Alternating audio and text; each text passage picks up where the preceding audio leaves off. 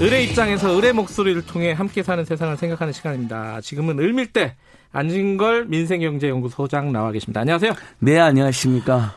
어, 이 얘기는 한번 짚고 넘어가야 될것 예, 같아요. 예, 콜센터. 이거 진짜 을 아닙니까? 을. 예, 을 중에 을입니다. 원래 네. 열악하기로 이제 소문이 났는데 네. 이번 코로나19 사태 때 정말 많은 것들이 드러나잖아요. 네.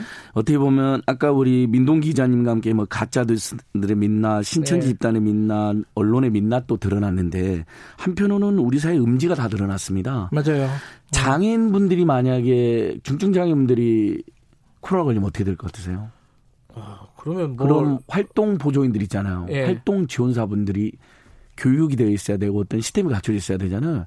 이게 하나도 안 돼 있다는 게 또 드러난 거예요. 음. 대구 경북 지역에 실제로 장애인 확진자가 나와 있거든요, 여러분. 네네네. 근데 공공의료병원에서 그분들이 입원시키면 시스템이 되어 있는데 공공의료병원이 없는 거예요. 음. 그래서 대구 경북 지역의 장애인들이 지금 서울의료원에 입원해 계세요. 아. 그러니까 결국 예전에 어떤 정치인이 공공의료원 막 없애고 그랬잖아요. 적자라고. 예. 그것이 얼마나 잘못된 결정인가 이번에 드러나는 겁니다. 음. 그러니까 그리고 이번에 콜센터 노동자들이 저는 이제 이 절망 속에서도 희망이 몇 개 보이는데요. 네. 결국 우리 국민들께서 아 콜센터 노동자들이 닭장 같은 데서 따닥따닥 붙어가지고 맞아요. 심지어 칸막이도 없다라고 지금 우리 노동자들이 칸막이도 없는 것도 있다고 다 그런 건 맞아요. 아닙니다. 예. 그런 증언이 나오고 있는 거예요. 진짜 닭장이라고 해도 과장이 음. 아니더라고요. 예. 예. 그래서 그러면 마스크를 어떤 아까 그 민동 기자도 이야기했죠. 마스크를 안 쓴 책임을 물었다고. 예. 마스크를 하면 그 전화 응대가 제대로 안 돼서 예. 어 그걸 또 항의를 받으면 이분들이 코를 많이 받으면 많이 받을수록 항의가 없으면 없을수록 아, 거기에 대한 올라간다. 평가를 받고 압박을 받는 거예요. 예. 유증상자가 있었어요. 쉬고 잠시 병원에 가야 되는데 그런 그런 걸 못 가게 하는 거예요. 음. 그런 구조 속에서 정말 열심히 응대하다 보니까 얼마 또 저도 콜센터 자주 행사하는데 얼마나 우리가 또 궁금해 많습니까? 네. 그러다 보면 당연히 비말이 튈 수도 있는 거고 따닥따닥 붙는 조건에서 만약에 칸막이 높다. 우리 칸막이 높도요. 미국보다 훨씬 대한민국 좁습니다. 왜 좁을까요? 심지어 창문 높다 그랬잖아요. 맞아요. 대부분 그렇죠. 아주 작은 사업장에 많은 사람을 몰아놓고 그렇게 해서 이윤 때문에 비용을 줄인다는 미명하에 거기에 지금 전국에 7만 5천 명의 콜센터 노동자들이 그러니까 코로나19 때문에 이분들이 감염이 되면서 콜센터 노동 작업 환경이 주목을 받았는데 저는 여기서 한편으로 희망을 느낍니다. 결국 이 사태를 통해서 이분들이 열악한 작업 환경 노동에 다 드러나 버린 겁니다. 음. 그다음에 95%가 아까 민동 기자님 80% 정도 했는데 실제로는 95% 정도가 다 위탁되어 있습니다. 음. 우리가 전하는 서울시 경기도 120 콜센터 있잖아요. 다산 콜센터. 이분들도 예. 원래 간접 고용 비정규직 상태였는데 열심히 투쟁해가지고 지금은 이제 서울시 음. 120 재단이 직접 고용한 걸로 바뀌었잖아요. 그러니까 좀 나아졌습니다. 음. 그러니까 결국은 아 이분들이 또 다 우리는 다 콜센터 전화할 때 그 대기업 소속인자고 네. 전화하잖아요. 알고 봤더니 전부 다 위탁업체였구나. 그렇죠. 그러니까 더 열악한 거예요. 그 음. 지금 이 차제 그런 콜센터 노동 환경들을 개선하는 어떤 움직임이 있어야 될 것 같은데 맞습니다. 지금 우리 계속 홍보하는 게 1339 콜센터 아닙니까? 예. 여기는 어떨까요? 자, 그래서 지금 11시, 오늘 11시에도 예. CJ그룹 콜센터가 엄청 크답니다. 예. CJ 오쇼핑, 대한통운, LG 헬로비전 등이 다 모여서 이제 하는 예. 건데 CJ 텔레닉스라는 건데 11시에 기자회견이 예. 있어요. 제발 노동자들이 감염당하지 않은 환경을 만들어 달라고 음. 저도 여기 가야 돼요. 아, 그러니까 오늘 11시 지금 콜센터 예. 노동자들은 한편으로는 정말 최선의 서비스를 위해서 노력하면서 한편으로는 감염 대책을 호소하고 있어요. 마스크도 네. 제대로 안 주고 손소정제도 제대로 안 주고 이런 상황이랍니다. 자, 그래서 1339들 걱정하시잖아요. 제가 그래서 네. 지금 1339 가보고 와야 되는데 원래 우리가 제가 현장형 인간 아닙니까? 현장형 예, 예. 인간. 어, 여기 제가 사진을 하나 갖고 왔어요. 아, 보이시죠? 이제 그나마 우리 지금 좀- 유튜브에도 잘 안 보일 텐데 칸막이가 조금 조금 다른. 데보다는 칸막이 좀 높습니다. 네. 안 그래도 그래도 아까 말씀드렸잖아요. 공공기관에서 운영하는 데는 조금 더 낫죠. 음. 근데 보세요. 마스크 없죠. 아. 마스크가 없어요. 예, 예, 예. 왜냐하면 이게 응대할 때 마스크를 쓰면 목소리가 작게 들리면 또 항의를 하십니다. 그렇겠죠. 그러니까 예. 그런 부분들 그렇다면 결국 마스크를 써도 우리가 그걸 이해해 주거나 시민들이 아니 마스크를 안 쓰려면 최대한 그 콜센터 그 상담원 간격을 늘려야 됩니다. 네. 그럼 또 비용이 들겠죠.